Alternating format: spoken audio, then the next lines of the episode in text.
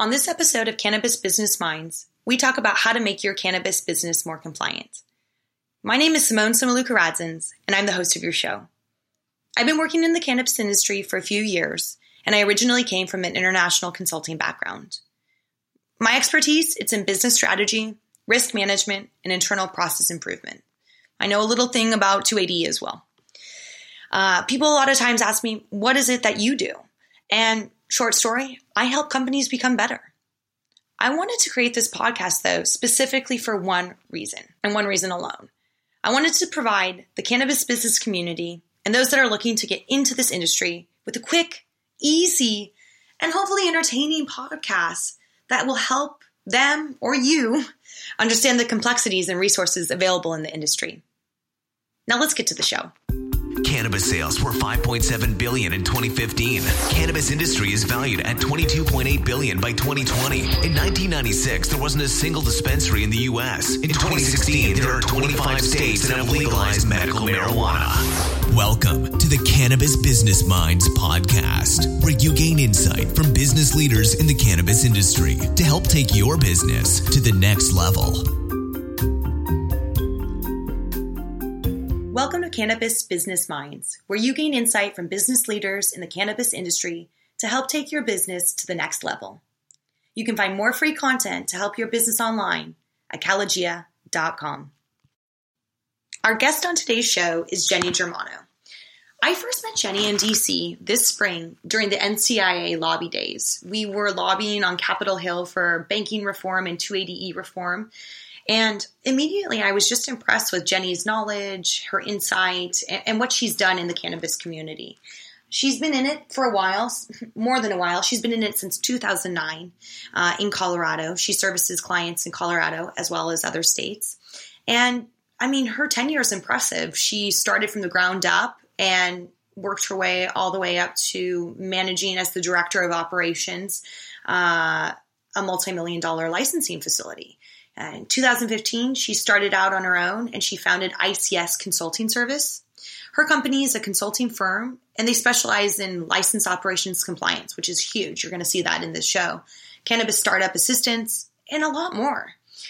So, if you can't guess it already, the theme of this show is cannabis compliance, and I'm pleased to have Jenny Germano on our show. Jenny, welcome to the show. Thank you for having me.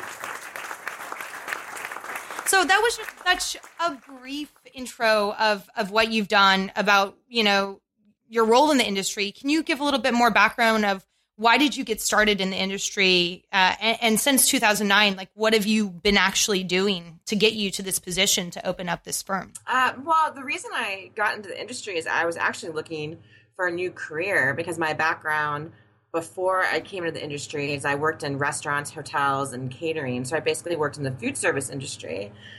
And so basically when they when all the dispensaries started popping up here in Colorado in like early 2008, 2009, I started going around and knocking on doors trying to get into trying to get into the industry and trying to figure out how to get in the industry. And one of the issues that I was running into in the early days was I didn't have the experience. I didn't have bud tending experience. And I thought to myself, well, how do I get bud tending experience if this is a brand new industry? So finally I went mm-hmm. to a place and just said, look, I'll work for free. I'll literally work for three for free. And I worked three other jobs on top of working in a dispensary for free.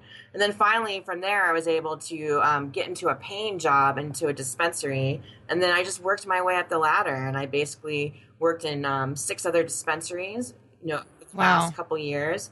And I've done everything from being a trim manager to rolling joints all day to bud tending uh, to do an administrative task where I was just a receptionist.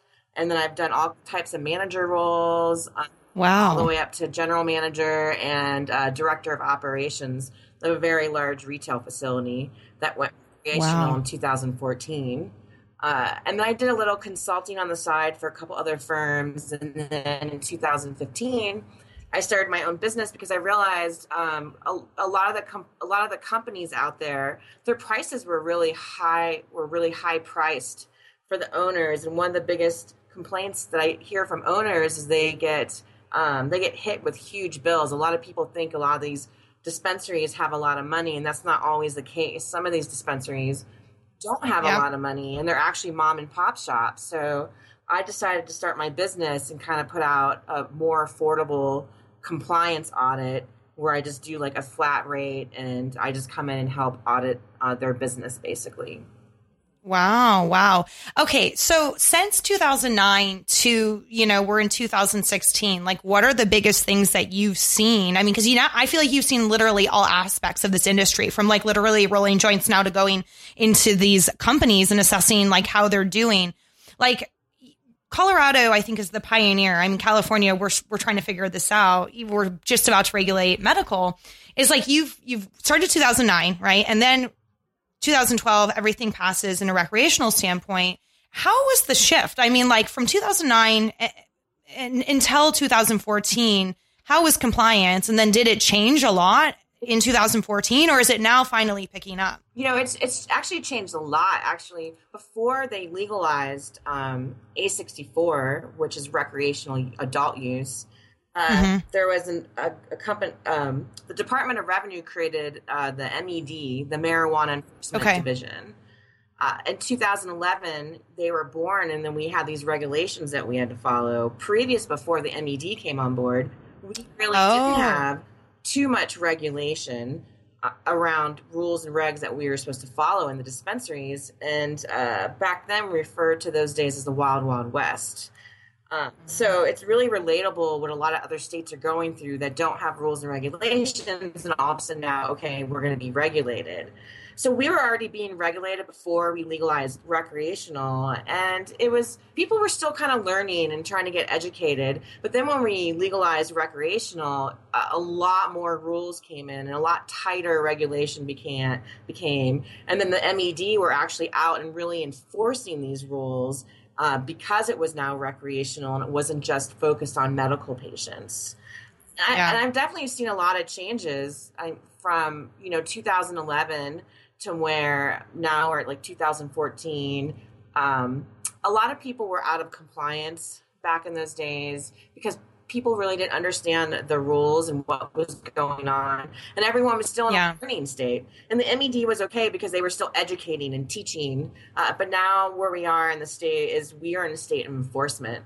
Uh, and I would have to say that um, as far as compliance, I believe more and more facilities are the most compliant I've seen um, since I came Wow. on board because I had a client recently tell me, Jenny, we're no longer in the business of selling, you know, marijuana. We're in the business of compliance. And that's where it's at. We have to be compliant in order to have a successful business.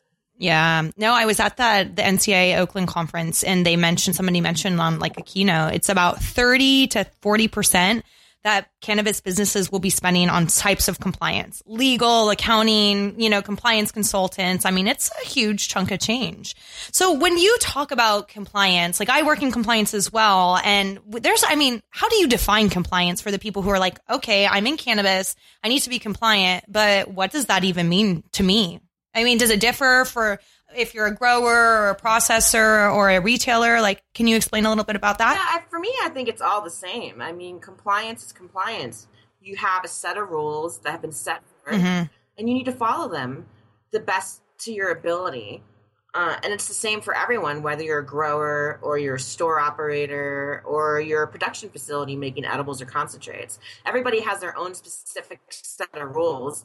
Uh, we all Mhm. have you know pretty much the same standard rules that we have to follow but maybe a production facility has specific rules regarding their labeling you know the dispensary has specific rules regarding packaging and and their labeling so uh, it's it's it's the same across the board but then when you get in specifically you know for the for each license it tends to be a little bit different hmm More tailored. Okay.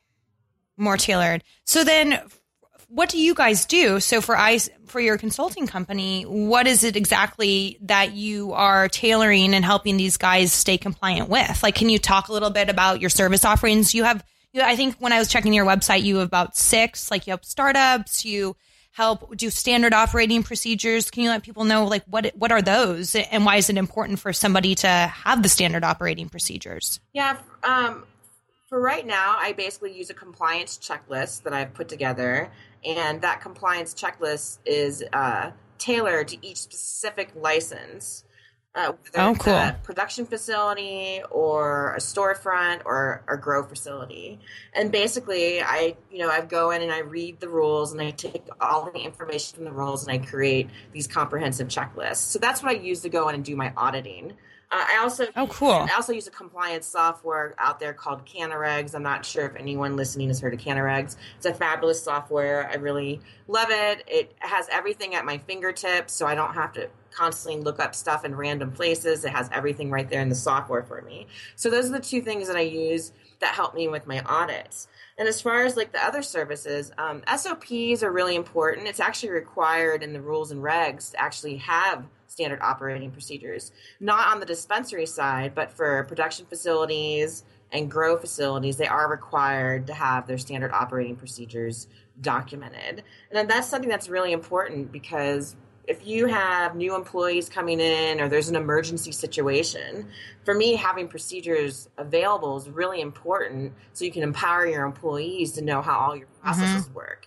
Because we all know employees do come and go. So it's important to have those processes documented so everyone can be totally. on the same page.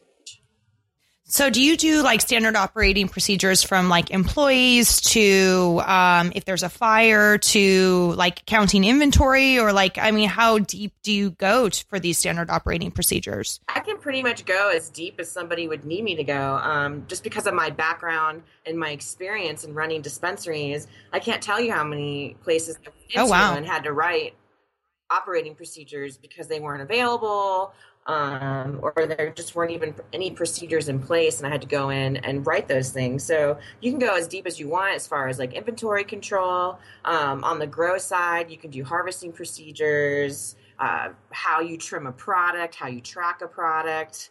Uh, even though we yeah. have a seed to tracking um, sales system out here, which we call Metrc which basically tracks the plant from a seedling or clone all the way up until it's harvested you know, trimmed and cured, and then when it gets transferred to the store, it's then tracked through a package tag for then when it gets sold um, to the customer or patient.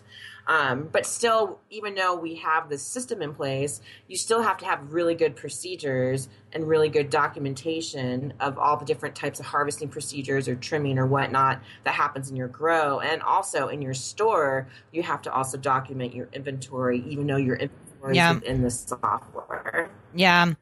And I like that you do you I feel like you almost do like this full circle thing. It's like you help develop these procedures, but then you go and audit them because I think the biggest thing that I've seen with clients is that everyone's like, "Oh, okay, I'm going to document this. It's going to be perfect." And then nobody follows it. Mm-hmm. Right? And it's like, "Okay, well, if you don't follow it, then it, you know, if you're audited, if it's either by you and somebody internal or by the MED, then you want to pass that audit. So I like that you do a lot of the audits as well. Well, and implementation is very important, and I can do mm-hmm. that as well for people because I've been a manager for so long. I'm it's easy for me to go in and implement something with employees. A lot of the times, the owners or the managers um, don't want that, and they want someone else to come in because maybe it might get their employees to hear better by having a complete stranger coming in and saying, "Hey, look, this is really important. These rules are really important. Here's what I, here's what is at risk." Not only for your job, but for the owner. These are the things that are at risk, and I think sometimes that's it's um, it's really good for uh, employees to hear that from an outside person who they don't see yeah. every day. Yeah, yeah, yeah. It's kind of like, hey, I kind of know what's going yeah. on.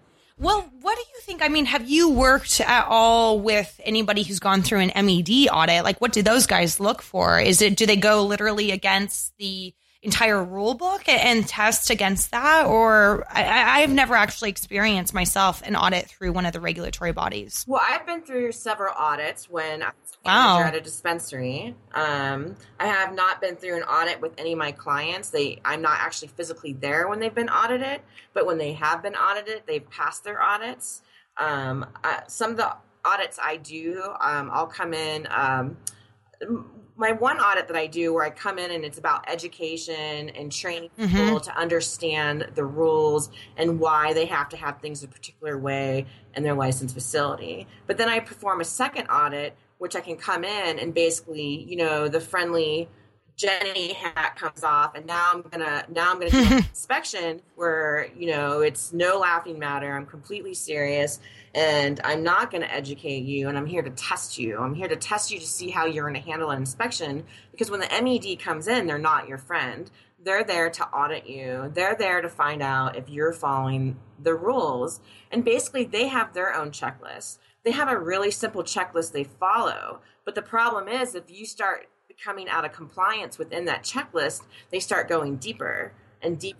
Oh. Things. They can always look for whatever they want because, you know, the rules are so vast. There's so many rules, but they do have a specific checklist. They come in and they um, they update it once a year and they come into your facility and they go from that checklist. So I know with each year that I've been through an audit, the checklist always change because they give you a carbon copy of your mm-hmm. audit and what most of the time it has, you know, please get these things um, fixed in the next three weeks, and we'll be back in three weeks to make sure that you fixed it. Um, obviously, if you have serious, serious violations, you could get put on administrative hold or have to have an administrative hearing through the MED in order to see what's going to happen with your license. Oh, wow. How long do those audits typically last? Like, if I mean, so is it that, you know, if I'm in Colorado, I could have a knock on my door at my facility and it's the MED, or they're like, hey, we're going to come and schedule an audit for this day? Is it uh, which one? It's really it's both? um honestly it's it's both they're different. They I wow. mean I have had an audit with the MED last 30 minutes. And that, but that I was really organized. You know, I created compliance binders. I had everything ready for them. But if you're in a facility where you don't have everything all in one spot for them and you have to kind of, you know, go and figure out where all the information is that they want, it's going to take longer. And also, if they run into issues, it's going to take longer because now they're going to start digging deeper and they're going to start looking more and start asking more questions. So that I mean, they can last as long as an hour to an hour and a half. Or I, like I said, I've had one that was just three minutes. Wow. Oh wow, that's like crazy. So, what do you think the biggest misconception is about cannabis compliance because I th- we were talking about this in DC of how you know I think the industry is catching up to compliance. Uh, I think in Colorado, like you mentioned earlier, you guys are so much farther ahead than we are in California. Like if you if I say compliance to somebody in California, I don't. I, it depends who I'm talking to, but the majority of people are not going to feel I think the same way as you and I about compliance. So. Oh, yeah from your like at all, right? And so it's what's your word. it's like, oh my god, compliance I'm, and I'm, audit. I'm, always so compliant for people mm-hmm. that they want to run from you when you say the word. yeah, yeah, and maybe that's the biggest misconception about it that it's that people think it's a bad thing. Well, I think if you're educated and knowledgeable and if and if you're and if you're an owner and you're so busy because you're you're working on the business and not in the business yeah. because some owners a lot of these owners are entrepreneurs and they have multiple things going on and multiple businesses that they're building. It's good to have somebody solid on your team that understands regulation. So at least someone's on top of the regulatory part of running your business. I think the misconception is that, um, you know, that compliance is this scary thing, which, you know, obviously can be if you don't understand it and if you're also if you're breaking the rules it can be scary because nobody wants their livelihood taken from, from them. And a lot of these dispensary owners i mean this is everything to them they a lot they have families they're married they have kids. They're, these are not drug dealers that are running mm-hmm. businesses. These are real people and this is their real life. So i mean it's really it's really important for them. But like i said a lot of these owners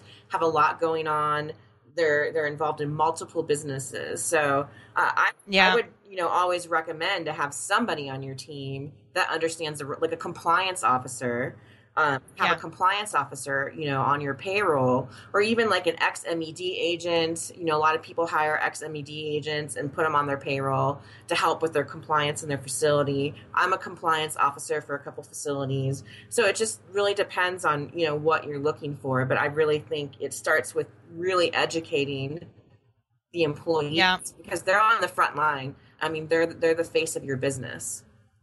Yeah, no, that's that's a very good point. It's like the tone at the top. What do you think the number one, and maybe it's through your experience, is, is like the number one reason why people might fail in cannabis compliance? Uh, I would probably say lack of knowledge and lack of lack of knowledge, lack of understanding of the rules. It doesn't. I'm not. It doesn't mean that they're not smart or intelligent people, but not everyone is built to understand these rules and regulations. So I just I think, you know, just the lack of understanding or interpretation of what they mean and also staying on top of the constant changes. There are constant yeah. changes that are constantly going on in this industry and you need to stay on top of it um, or you could get nipped in the butt. Yeah, totally. I mean, we saw that in Oregon actually. It's like at one moment you could have these event spaces where cannabis could be happening uh, and you could charge like an entrance fee and give away cannabis. And then I think just a few months ago, they're like, nope, this is not happening. And like, I mean, that's not even written in the rules anywhere in, under the OLCC guidelines. It was just like, oh, now we've thought about this just because it's, I think it's so new, right? Yeah. Yeah. yeah. It's new. And, yeah. You know, we're, you know, as Colorado, even though we've been doing it for a while, we're still, we are still new at trying to figure things out.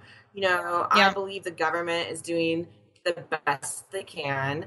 Um, and we have a lot of lobbyists in the state, and you know, and they're doing the best they can to get the rules changed so it makes sense for a lot of these industry owners. Um, yeah. Yeah, yeah. Okay, so we talked about getting a compliance officer, staying on top of the rules. Can you think of anything else that if, you know, these listeners want to say, okay, I have my business right now. What can I do for myself as an owner to be more compliant? What do you think would be some steps that they could take? Well, first, make sure you have a great understanding of the rules and regulations that are in your state.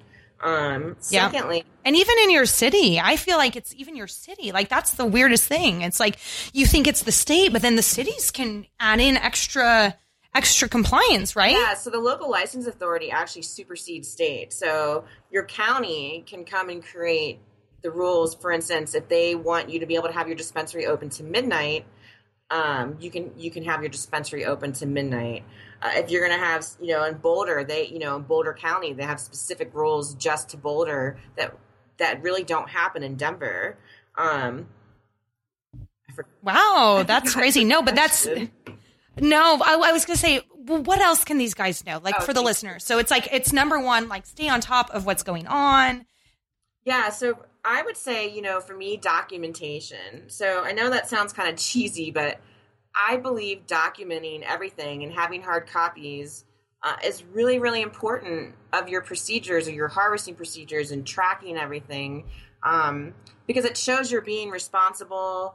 Uh, you have no problem sharing your information and you're um, you're being transparent. I think the number yeah. one thing is to be transparent don't try to deceive. Don't try to hide anything. And be as honest as you can. And really try to follow yeah. the rules to the best of your knowledge. That's the thing, you know, when the MED comes in for an inspection, if you're really trying and you're putting the effort and you're you're making, you know, you're making all these adjustments to be compliant and you're doing the best that you can, and like you mess up or you mess up in the inventory tracking system and Metrc, and then you're transparent saying, Hey, I need help, I messed up you know, I reported the wrong thing or whatnot, um, they're they're they're not going to come down on you hard. They're going to they're just going to be like, fix it. We give you this amount of time to fix it. They're not going to come in and shut you down. If you're going to blatantly, if you're going to blatantly disregard the rules and consume on site and do all these things that break the rules and in, and don't actually follow the rules in the Metrc system, you know, you are at risk of getting your uh, license shut down and taken away. Totally. No, I mean that makes sense. And then if someone were to use you uh, and your firm as a consulting service, like what could they expect to see if they let's say that they're like, you know, op, let's say they're a California client, right? And they've they're like, okay, I want to get on board. What could they expect by working with you to see in their operations like in 30 days? Like in 1 month, what can you do for a company? Well, basically, you know, depending on the state, it is. Yep. I would have to look and see, you know, what the compliance factors are that fall into that state. And then I would create a checklist so, because I would need to create something so I could come in and audit that facility. And then I would mm-hmm. use all my mm-hmm. knowledge and skills that I've learned in the Colorado industry and then come in and try to recreate, you know, that same kind of structure. So basically, I would create yep. structure because to me, structure is the best way to get a business on track. If you don't have yep. structure, you're going to be it's going to be chaos and everything's going to be all over the place so for me coming in and, re, and creating a really strong structure for that business Yeah, no, I mean, I think that's like the biggest thing is it's from the finance side, it's like called the tone at the top and the internal control structure. And it's honestly, it's to me why businesses fail or why they succeed. And it's like it has to do with your knowledge, it has to do with your people. But at the end of the day, if you don't have that solid framework, no matter what industry you're in, I mean, you add in cannabis and you add in all this regulation, it's even more important. But uh, you have to have that to be successful. Truly, you do, and you have to have um, a really good communication structure for mm-hmm. your employees. You really, you really need to work well with your employees. They need to be managed mm-hmm. properly. Uh, yeah, and there's there's a lot of turnover in some of these places because some of the some of the employees are mistreated and they're not and they're not paid really well and you know, back in the day when I was a manager, you were expected to do everything and you may and you were ten dollars an hour and you were carrying around the weight of this compliance on your back, you know, people's yeah. livelihoods. Um, and you were making ten dollars an hour and you and you were, you know, not only in charge of your employees, but in charge of the whole entire compliance of that facility. Um, so for me That's a lot of weight. So for me it's you know, it's really treating your employees well um, and just having a really good foundation and having really good procedures and rules set in place. A lot of these places yep. that I've worked in didn't have like employee handbooks. Um, I think that's the biggest thing. I so there were HR two in huge. HR compliance. So do you remember? I don't know if you heard about it like a few weeks ago. Um, the facility in Sonoma got shut down. It was like an extraction facility. He was super compliant, oh, and it was through it. Yeah, yeah, and it was allegedly because a disgruntled employee. Yeah. And I think, and then there was another raid that happened in Southern California, and um, with Medwest, and allegedly it was a disgruntled employee who you know basically misled the like the law enforcement to believe that this entity was out of compliance. And I think that that's a, such a good point that you mentioned is like people need to nail down how they're treating their employees, but like when somebody is fired or terminated, you know, what is limited? How can that access be? All that kind of stuff. It's so important. Has that anything like that happened in Colorado? Oh my gosh, yes. Oh, well, okay. Okay, what is one like I always love to know like actual stories, you know, like and we only have a few more minutes left of the podcast, but Tell me, do you have like a success story and a fail story, like of like something maybe it wasn't one of your clients, but something that you read in the news and you're like, dude, they should have had some standard operating procedures or something like a crazy story like that. Or if you don't, like, what's one of your major success stories? Um, I, you know, I remember reading an article about a company that, you know, a, there was a place that got shut mm-hmm. down. Mm-hmm. Um, a couple months ago, which I'm not going to say their name, but they were um, just the owners. I just they didn't understand the rules. They just didn't understand the rules and regulations, yeah. and they weren't doing properly in their Metrc, you know. And they got shut down, and it just I just kind of felt bad for them because I understand that these rules can be really overwhelming, yeah. um, especially for people um, who started back in the old days um, who really, you know, weren't working in regulation. Some of these mom and pop shops that are having to adjust um, to, you know, following regulation. Um, I would, for me, success stories is when I can come in and, and train a manager, an yeah. employee, clients, and they no longer need me. I, am not here. I don't want people attached yeah. to me for the rest of their lives. Um, you're a coach, you're guidance, you're consulting. Yeah, yeah absolutely. I, you know, I'm here just to help people who need me for as long as they need me, but I want to empower my clients to be able to, you know, rely on themselves or at least for me to come in and train their manager uh, on compliance so they can have that manager take over the compliance portion. So for me, that's a success story is when a client is you know, doing really well and passing all their inspections. And then I come in and train their manager and they no longer Yeah, me. no, that's huge. Okay, so two more questions. So you own your own business and you also give up startup advice. What do you think is like the number one thing that you've learned that you would advise people that are just like, you know, entrepreneurs like yourself running their own business? Like what now that you've done this, what's one thing that you wish you had known maybe, you know, in 2015 when you started this? Oh, the um that I would have to learn and teach myself how to do everything. Because as a startup, I I had to learn how to do everything. I had to learn to build my own website. I had to read a bunch of books. I had to literally educate myself on how to run my business. Luckily, I worked for a bunch of other businesses and, and I worked for a couple other startups. So I, I, I, I learned from other people's mistakes. Um, and you know, I heard, I think, I can't remember exactly where I saw this, but I remember, I think it might have been honestly on Shark Tank. I really love Shark Tank because I wa- I love watching um, what people are doing in the business yep. world, and it was actually called After the Beyond the Tank. And this woman said, you know, I could fill a whole book with mistakes on how many mistakes I've made in my business. But to me, I you know mistakes. That's where I learn the most, and that's and and I use my mistakes to guide me on the right path. It's just going, oh, cool. This is just showing me that I need to go into another direction. Yep. And so I've, you know, I've learned from my mistakes. I've learned from other people's mistakes. Um, yeah. So for me, it was just basically realizing, oh my gosh, look at all this stuff I have to do: design my own logo, come up with my own business cards, yeah. make everything myself. Yeah, and then also I think prioritizing, right? Like getting clients, doing admin, and then doing client work. It's just, yeah, it's cold calling, cold calling, everything. I do like I do twenty cold calls a day, five days a yeah. week. Uh, that's part of my regimen right now because I am still new and I and I'm still trying to build a client yeah. base. So I'm out there knocking on doors um, five days a week, um, talking to managers and dispensary owners, and you know, and learning more than I didn't know before. Yeah. When I a manager in a dispensary, and it's really interesting to have a different perspective because I always had the perspective of the manager looking out at the people coming in, and now I'm in the opposite position coming in and talking to managers. Yeah. So it's it's it's, it's actually a real treat for me um, to go and cold call and, and, and talk with the owners and managers. Yeah, no, I think it's awesome. I, and I read this quote really recently, and it was like, only an entrepreneur would leave like a 40 hour a week job to work 100 hours.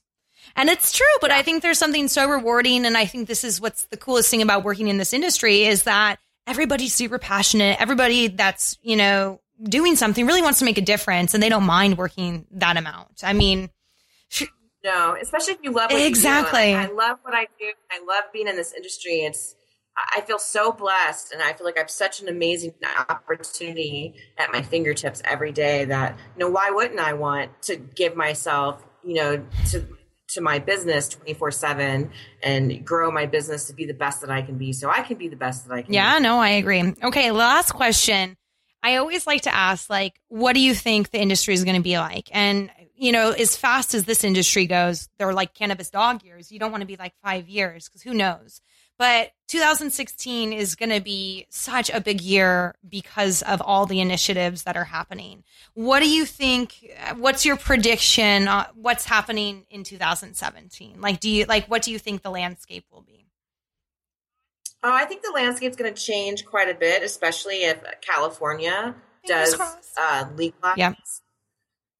Um, and then you also have, I think Oregon's going to get ready to implement Metrc, so things are going to change a lot on the Oregon side as well. Uh, they're going to be facing what we faced back in like 2013 when Metrc first came to our state, and we had to learn it, and there was a lot of um, a lot of hurdles and a lot of learning and falling off the horse and getting back up on the horse experiences. I just think 2017 is uh, um, it, it's so hard to tell. It's right? so it's so hard to predict right now, honestly, because we have a presidential election coming. I don't know where it's going to go either way, and I don't I don't um, ever really talk about politics, but at least in this case, it's a deciding factor. Yeah because I don't know what's going to happen. Like, what if the DEA reschedules or deschedules? I mean, so many things can affect the changes of the way that this is going to go. So for me, I just tell people to buckle up and put your seatbelt on and get ready for the ride. no, that's a perfect. I mean, that's the the perfect answer. That's what you can only do. Jenny, thank you so much for. I think you really shed a lot of insight into this 30 minute podcast. I think that the listeners will understand a little bit about compliance and what they need to do to get started. And I just want to give a shout out to you and to your firm, uh, ICS Consulting. What does the ICS stand for, by the way? Oh, Industry Compliance Solutions. Oh, there you go. So, Industry Compliance Solutions with Jenny. She serves clients not just in Colorado. She she's I think helping a client right now in uh, California, and she knows Metrc. And Metrc is the seed to sale tracking for Oregon, Alaska, and Colorado. And maybe it will be for um, California as well. So Um, please check out her website if you haven't already. Again, it's icsconsultingservice.com. And her name is Jenny Germano. And Jenny, thank you so much for being part of this show. Oh, thank you. I appreciate it. All right, guys, I hope you learned some stuff from Jenny. What she was talking about is so important. Compliance is the theme. I mean, I'm doing a presentation pretty soon, and one of the slides is if you're if you're in compliance, you're in cannabis. I mean, they go hand in hand. And just to let you know, some common compliance violations that Colorado uh, and, and Washington, and I'm assuming Oregon pretty soon, you know, report it's pesticides, it's labeling, even waste disposal. If your security and security surveillance isn't, you know, provided to them or in the right way, uh, that's non-compliance. Also, if you make any modifications to your premises, if you sell to minors, if you're a dispensary, um, they definitely do little checks on that. And then record keeping, I mean, that's a huge thing. Misreporting sales, seed to sale tracking. And that is really a whole nother episode that you can learn a lot about uh, is the actual financial non-compliance. And just some facts and figures about what, you know, how serious this is to the regulatory bodies. Colorado in 2015 collected over $700,000 from related fines. You know, and, and those fines range from anywhere from like 2,500 to I think the most expensive fine was about 25,000. Uh, so just to let you know, compliance is definitely a serious thing, and I hope you took some valuable pieces of information uh, from this podcast. We'll definitely put them in the show notes on kalogia.com too. And again, I invite you to check out who is in compliance beyond Jenny uh, on kalogia.com. There's there's a plethora of information, of knowledge, and resources available to all of you guys. Uh, so you definitely don't need to feel alone in tackling the beast of compliance. Thank you for joining me today. If you haven't already, head on over to kalogia.com to connect with me and meet other business leaders in the cannabis community. Add the Cannabis Business Minds podcast to your favorite RSS feed or iTunes and check back frequently because we're going to be trying to put these podcasts out on a weekly basis. And if you really want to, follow us on Twitter, Facebook, and Instagram. And our handle is at the Kalogia. And Kalogia, just in case you don't know, is spelled K A L O G I A. Thank you and have a great day.